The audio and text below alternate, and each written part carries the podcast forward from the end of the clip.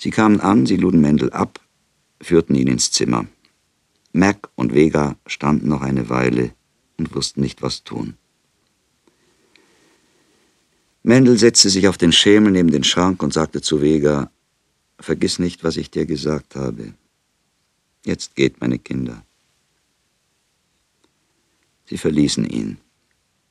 Mendel trat ans Fenster und sah zu, wie sie in den Wagen stiegen. Es schien ihm, dass er sie segnen müsse, wie Kinder, die einen sehr schweren oder einen sehr glücklichen Weg antreten. Ich werde sie nie mehr sehen, dachte er dann. Ich werde sie auch nicht segnen. Mein Segen könnte ihnen zum Fluch werden. Ihre Begegnung mit mir ein Nachteil. Er fühlte sich leicht. Ja, leichter als jemals in all seinen Jahren. Er hatte alle Beziehungen gelöst.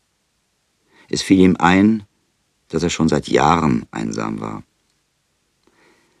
Einsam war er seit dem Augenblick gewesen, an dem die Lust zwischen seinem Weib und ihm aufgehört hatte. Allein war er. Allein. Frau und Kinder waren um ihn gewesen und hatten ihn verhindert, seinen Schmerz zu tragen.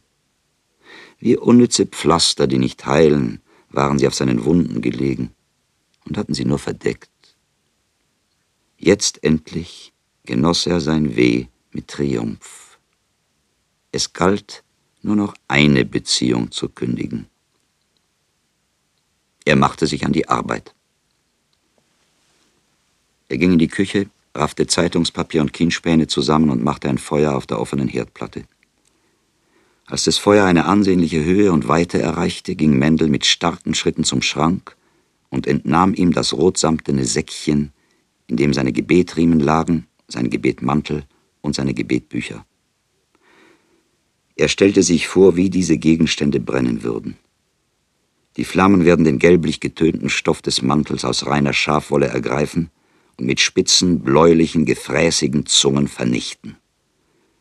Der glitzernde Rand aus silbernen Fäden wird langsam verkohlen, in kleinen, rotglühenden Spiralen. Das Feuer wird die Blätter der Bücher sachte zusammenrollen, in silbergraue Asche verwandeln und die schwarzen Buchstaben für ein paar Augenblicke blutig färben. Die ledernen Ecken der Einbände werden emporgerollt, stellen sich auf wie seltsame Ohren, mit denen die Bücher zuhören, was ihnen Mendel in den heißen Tod nachruft. Ein schreckliches Lied ruft er ihnen nach. Aus, aus, aus ist es mit Mendel Singer, ruft er, und mit den Stiefeln stampft er den Takt dazu, dass die Dielenbretter dröhnen und die Töpfe an der Wand zu klappern beginnen.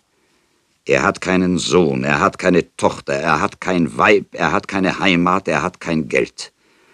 Gott sagt, ich habe Mendelsinger gestraft. Wofür straft er? Gott. Warum nicht Lämmel den Fleischer? Warum straft er nicht Skowronek? Warum straft er nicht Menkes? Nur Mendel straft er. Mendel hat den Tod, Mendel hat den Wahnsinn, Mendel hat den Hunger. Alle Gaben Gottes hat Mendel. Aus, aus, aus ist es mit Mendelsinger. So stand Mendel vor dem offenen Feuer und brüllte und stampfte mit den Füßen. Er hielt das rotsamtene Säckchen in den Armen, aber er warf es nicht hinein. Ein paar Mal hob er es in die Höhe, aber seine Arme ließen es wieder sinken. Sein Herz war böse auf Gott, aber in seinen Muskeln wohnte noch die Furcht vor Gott. Fünfzig Jahre, Tag für Tag, hatten diese Hände den Gebetmantel ausgebreitet und wieder zusammengefaltet, die Gebetriemen aufgerollt und um den Kopf geschlungen und um den linken Arm, dieses Gebetbuch aufgeschlagen, um und um geblättert und wieder zugeklappt. Nun weigerten sich die Hände, Mendels Zorn zu gehorchen. Nur der Mund, der so oft gebetet hatte, weigerte sich nicht. Nur die Füße, die oft zu Ehren Gottes beim Halleluja gehüpft hatten, stampften den Takt zu Mendels Zorngesang. Da die Nachbarn Mendel also schreien und poltern hörten, und da sie den graublauen Rauch durch die Ritzen und Spalten seiner Tür in den Treppenflur dringen sahen, klopften sie bei Singer an und riefen, dass er ihnen öffne. Er aber hörte sie nicht. Seine Augen erfüllte der Dunst des Feuers, und in seinen Ohren dröhnte sein großer, schmerzlicher Jubel. Schon waren die Nachbarn bereit, die Polizei zu holen, als einer von ihnen sagte, Rufen wir doch seine Freunde, sie sitzen bei Skowronek. Vielleicht bringen sie den Armen wieder zur Vernunft. Als die Freunde kamen, beruhigte sich Mendel wirklich. Er schob den Riegel zurück und ließ sie eintreten, der Reihe nach, wie sie immer gewohnt waren, in Mendels Stube zu treten. Menkes, Skowronek, Rottenberg und Groschel. Sie zwangen Mendel, sich aufs Bett zu setzen, setzten sich selbst neben ihn und vor ihn hin, und Menkes sagte, Was ist mit dir, Mendel? Warum machst du Feuer? Warum willst du das Haus anzünden? Ich will mehr verbrennen als nur ein Haus und mehr als einen Menschen. Ihr werdet staunen, wenn ich euch sage, was ich wirklich zu verbrennen im Sinn hatte. Ihr werdet staunen und sagen, auch Mendel ist verrückt, wie seine Tochter. Aber ich versichere euch, ich bin nicht verrückt. Ich war verrückt. Mehr als 60 Jahre war ich verrückt. Heute bin ich es nicht. Also sag uns, was du verbrennen willst. Gott will ich verbrennen.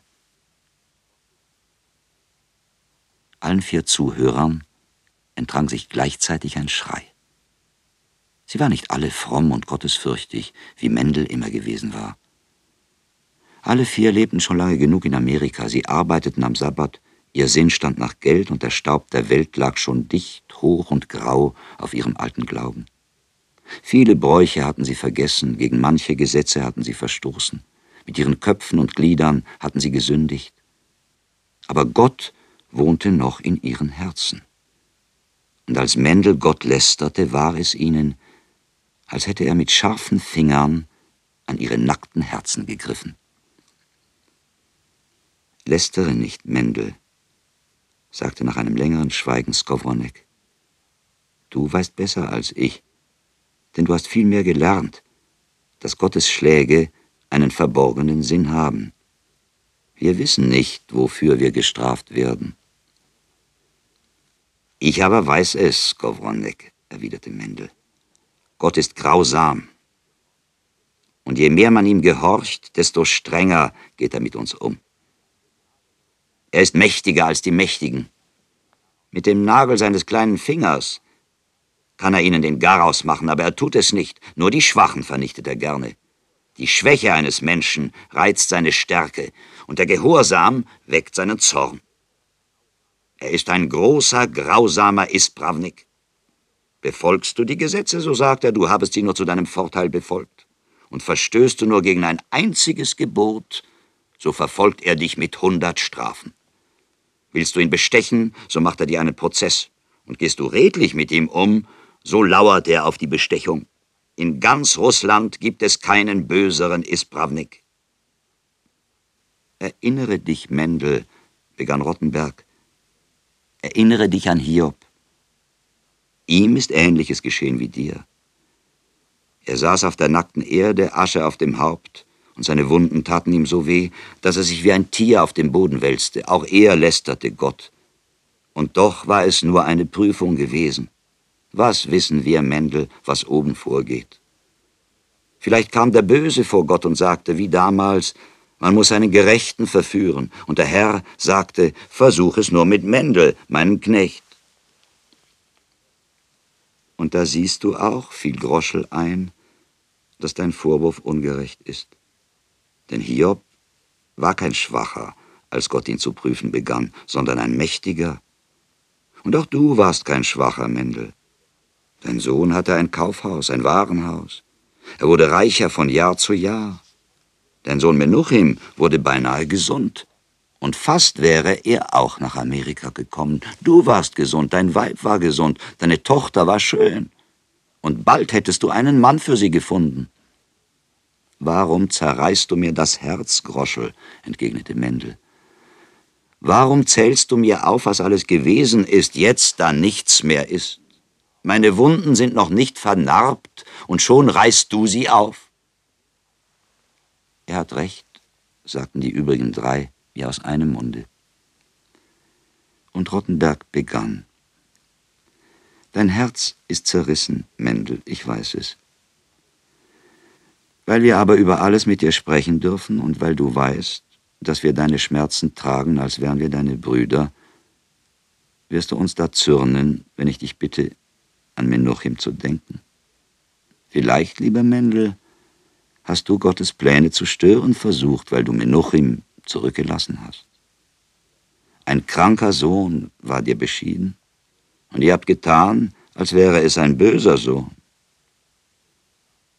Es wurde still. Lange antwortete Mendel gar nichts. Als er wieder zu reden anfing, war es, als hätte er Rottenbergs Worte nicht gehört.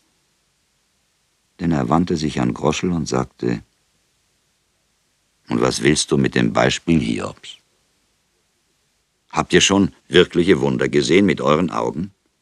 Wunder, wie sie am Schluss von Hiob berichtet werden? Soll mein Sohn Schemaria aus dem Massengrab in Frankreich auferstehen? Soll mein Sohn Jonas aus seiner Verschollenheit lebendig werden? Soll meine Tochter Mirjam plötzlich gesund aus der Irrenstalt heimkehren? Und wenn sie heimkehrt, wird sie da noch einen Mann finden und ruhig weiterleben können, wie eine, die niemals verrückt gewesen ist? Soll mein Weib Deborah sich aus dem Grab erheben, noch ist es feucht? Soll mein Sohn Menuchim mitten im Krieg aus Russland hierher kommen, gesetzt den Fall, dass er noch lebt? Denn es ist nicht richtig, und hier wandte sich Mendel wieder Rottenberg zu, dass ich Menuchim böswillig zurückgelassen habe und um ihn zu strafen. Aus anderen Gründen, meiner Tochter wegen, die angefangen hatte, sich mit Kosaken abzugeben.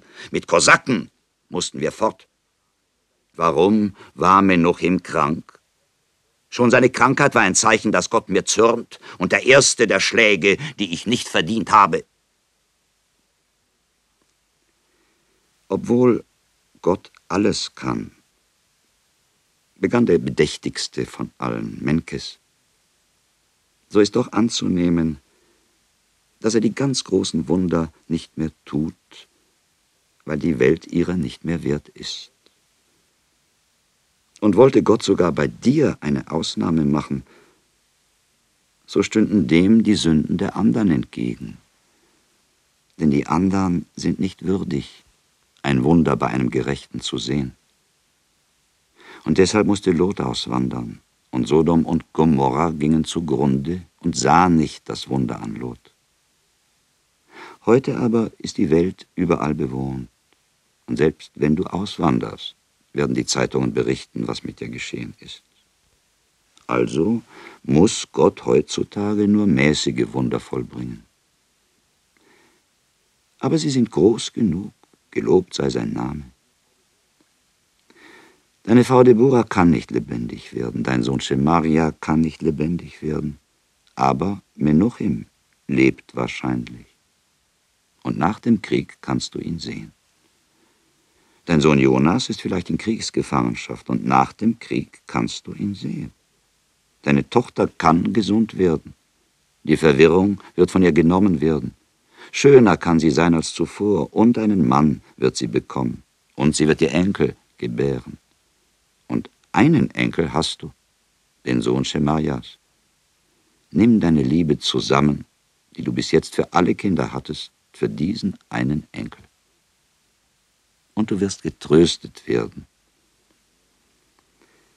Zwischen mir und meinem Enkel, erwiderte Mendel, ist das Band zerrissen. Denn Schemaja ist tot mein Sohn und der Vater meines Enkels. Meine Schwiegertochter Vega wird einen anderen Mann heiraten. Mein Enkel wird einen neuen Vater haben, dessen Vater ich nicht bin. Das Haus meines Sohnes ist nicht mein Haus. Ich habe dort nichts zu suchen. Meine Anwesenheit bringt Unglück und meine Liebe zieht den Fluch herab, wie ein einsamer Baum im flachen Felde den Blitz. Was aber Mirjam betrifft, so hat mir der Doktor selbst gesagt, dass die Medizin ihre Krankheit nicht heilen kann. Jonas ist wahrscheinlich gestorben und Menuchim war krank, auch wenn es ihm besser ging. Mitten in Russland, in einem so gefährlichen Krieg, wird er bestimmt zugrunde gegangen sein. Nein, meine Freunde, ich bin allein und ich will allein sein. Alle Jahre habe ich Gott geliebt und er hat mich gehasst. Alle Jahre habe ich ihn gefürchtet. Jetzt kann er mir nichts mehr machen. Alle Pfeile aus seinem Köcher haben mich schon getroffen. Er kann mich nur noch töten. Aber dazu ist er zu grausam. Ich werde leben, leben, leben. Aber seine Macht, wandte Groschel ein, ist in dieser Welt und in der andern. Wehe dir, Mendel, wenn du tot bist. Da lachte Mendel aus voller Brust und sagte, ich habe keine Angst vor der Hölle. Meine Haut ist schon verbrannt, meine Glieder sind schon gelähmt und die bösen Geister sind meine Freunde. Alle Qualen der Hölle habe ich schon gelitten. Gütiger als Gott ist der Teufel. Da er nicht so mächtig ist, kann er nicht so grausam sein. Ich habe keine Angst, meine Freunde. Da verstummten die Freunde. Aber sie wollten Mendel nicht allein lassen. Und also blieben sie schweigend sitzen. Groschel, der Jüngste, ging hinunter, die Frauen der anderen und seine eigene zu verständigen, dass die Männer heute Abend nicht nach Hause kommen würden. Er holte noch fünf Juden in Mendelsingers Wohnung, damit sie zehn seien und das Abendgebet sagen können. Sie begannen zu beten, aber Mendelsinger beteiligte sich nicht am Gebet. Er saß auf dem Bett und rührte sich nicht. Selbst das Totengebet sagte er nicht. Und Menkes sagte es für ihn.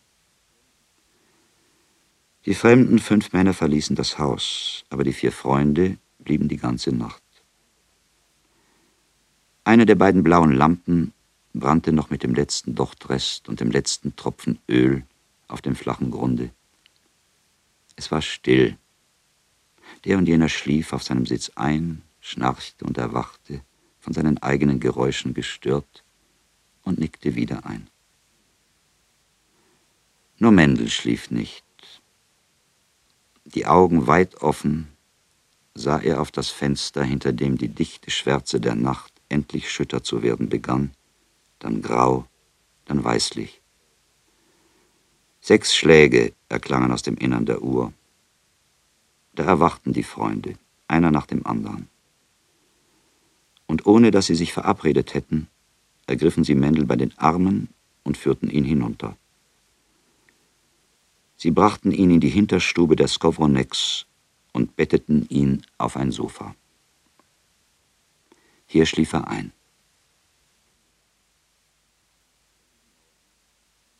Seit diesem Morgen blieb Mendelsinger bei den Skowroneks. Seine Freunde verkauften die kümmerliche Einrichtung. Sie ließen nur das Bettzeug zurück und den rotsamtenen Sack mit den Gebetsutensilien, die Mendel beinahe verbrannt hätte. Den Sack rührte Mendel nicht mehr an. In der Hinterstube der Skowroneks hing er grau und verstaubt an einem mächtigen Nagel.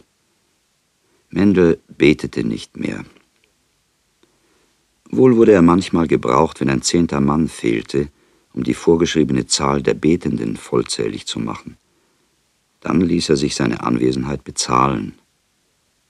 Manchmal lieh er auch dem und jenem seine Gebetsriemen aus gegen ein kleines Entgelt. Man erzählte sich von ihm, dass er oft in das italienische Viertel hinüberging, um Schweinefleisch zu essen und Gott zu ärgern. Die Menschen, in deren Mitte er lebte, nahmen für Mendel Partei in dem Kampf, den er gegen den Himmel führte. Obwohl sie gläubig waren, mussten sie dem Juden Recht geben. Zu hart war Jehova mit ihm umgegangen.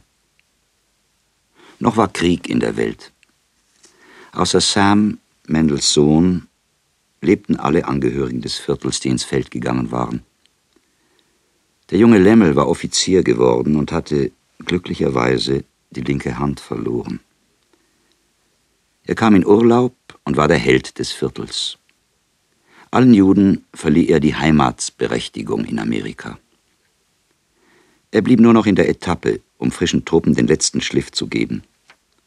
So groß auch der Unterschied zwischen dem jungen Lemmel und dem alten Singer war, die Juden des Viertels stellten beide in eine gewisse Nachbarschaft. Es war, als glaubten die Juden, dass Mendel und Lemmel das ganze Ausmaß des Unglücks, das allen zugedacht gewesen, untereinander aufgeteilt hätten. Und mehr als nur eine linke Hand hatte Mendel verloren. Kämpfte Lemmel gegen die Deutschen, so kämpfte Mendel gegen überirdische Gewalten. Und obwohl sie überzeugt waren, dass der Alte nicht mehr über seinen ganzen Verstand zu verfügen imstande war, konnten die Juden doch nicht umhin, Bewunderung in ihr Mitleid zu mischen und Andacht vor der Heiligkeit des Wahns. Ohne Zweifel ein Auserkorener war Mendelsinger. Als erbarmungswürdiger Zeuge für die grausame Gewalt Jehovas lebte er in der Mitte der andern, deren mühseligen Wochentag kein Schrecken störte. Lange Jahre hatte er, wie sie, alle seine Tage gelebt, von wenigen beachtet, von manchen gar nicht bemerkt. Eines Tages ward er ausgezeichnet in einer fürchterlichen Weise. Es gab keinen mehr, der ihn nicht kannte. Den größten Teil des Tages hielt er sich in der Gasse auf. Es war, als gehörte es zu seinem Fluch, nicht nur ein Unheil Sonderbeispiel zu leiden, sondern auch das Zeichen des Leids wie ein Banner zu tragen. Und wie ein Wächter seiner eigenen Schmerzen ging er auf und ab in der Mitte der Gasse, von allen gegrüßt, von manchen mit kleinen Münzen beschenkt, von vielen angesprochen. Für die Almosen dankte er nicht. Die Grüße erwiderte er kaum, und Fragen beantwortete er mit Ja oder Nein. Früh am Morgen erhob er sich. In die Hinterstube der Skowroneks kam kein Licht, sie hatte kein Fenster. Er fühlte nur den Morgen durch die Läden, einen weiten Weg hatte der Morgen, ehe er zu Mendelsinger gelangte. Regten sich die ersten Geräusche in den Straßen, begann Singer den Tag. Im Spirituskocher siedete der Tee. Er trank ihn zu einem Brot und einem harten Ei. Er warf einen schüchternen, aber bösen Blick auf den Sack mit den heiligen Gegenständen an der Wand. Im dunkelblauen Schatten sah das Säckchen aus wie ein noch dunklerer Auswuchs des Schattens. Ich bete nicht, sagte sich Mendel. Aber es tat ihm weh, dass er nicht betete. Sein Zorn schmerzte ihn und die Machtlosigkeit dieses Zorns. Obwohl Mendel mit Gott böse war, herrschte Gott noch über die Welt. Der Hass konnte ihn ebenso wenig fassen wie die Frömmigkeit. Erfüllt von solchen und ähnlichen Überlegungen begann Mendel seinen Tag. Früher, er erinnerte sich, war sein Erwachen leicht gewesen. Die frohe Erwartung des Gebetes hatte ihn geweckt und die Lust, die bewusste Nähe zu Gott zu erneuern. Aus der wohligen Wärme des Schlafes war er eingetreten in den noch heimlicheren, noch trauteren Glanz des Gebets, wie in einen prächtigen und doch gewohnten Saal, in dem der mächtige und dennoch lächelnde Vater wohnte. Guten Morgen, Vater, hatte Mendelsinger gesagt und geglaubt, eine Antwort zu hören. Ein Trug war es gewesen. Der Saal war prächtig und kalt. Der Vater war mächtig und böse. Keine anderen Laute kamen über seine Lippen als Donner. Mendelsinger sperrte den Laden auf, legte die Notenblätter, die Gesangstexte, die Grammophonplatten in das schmale Schaufenster und zog mit einer langen Stange den eisernen Rollladen hoch. Dann nahm er einen Mund voll Wasser, besprengte den Fußboden, ergriff den Besen und fegte den Schmutz des vergangenen Tages zusammen. Auf einer kleinen Schaufel trug er die Papierschnitzel zum Herd und machte ein Feuer und verbrannte sie. Dann ging er hinaus, kaufte ein paar Zeitungen und brachte sie einigen Nachbarn in die Häuser. Er begegnete den Milchjungen und den frühen Bäckern, begrüßte sie und ging wieder ins Geschäft. Bald kam die Skowroneks. Sie schickten ihn dies und jenes besorgen. Den ganzen Tag hieß es, Mendel, lauf hinaus und kauf einen Hering. Mendel, die Rosinen sind noch nicht eingelegt. Mendel, du hast die Wäsche vergessen. Mendel, die Leiter ist zerbrochen. In der Laterne fehlt eine Scheibe. Wo ist der Korkenzieher? Und Mendel lief hinaus und kaufte einen Hering und legte die Rosinen ein und holte die Wäsche und richtete die Leiter und trug die Laterne zum Glasermeister und fand den Korkenzieher. Die Nachbarinnen holten ihn manchmal, damit er die kleinen Kinder bewache, wenn ein Kino das Programm geändert hatte oder ein neues Theater gekommen war. Und Mendel saß bei den fremden Kindern.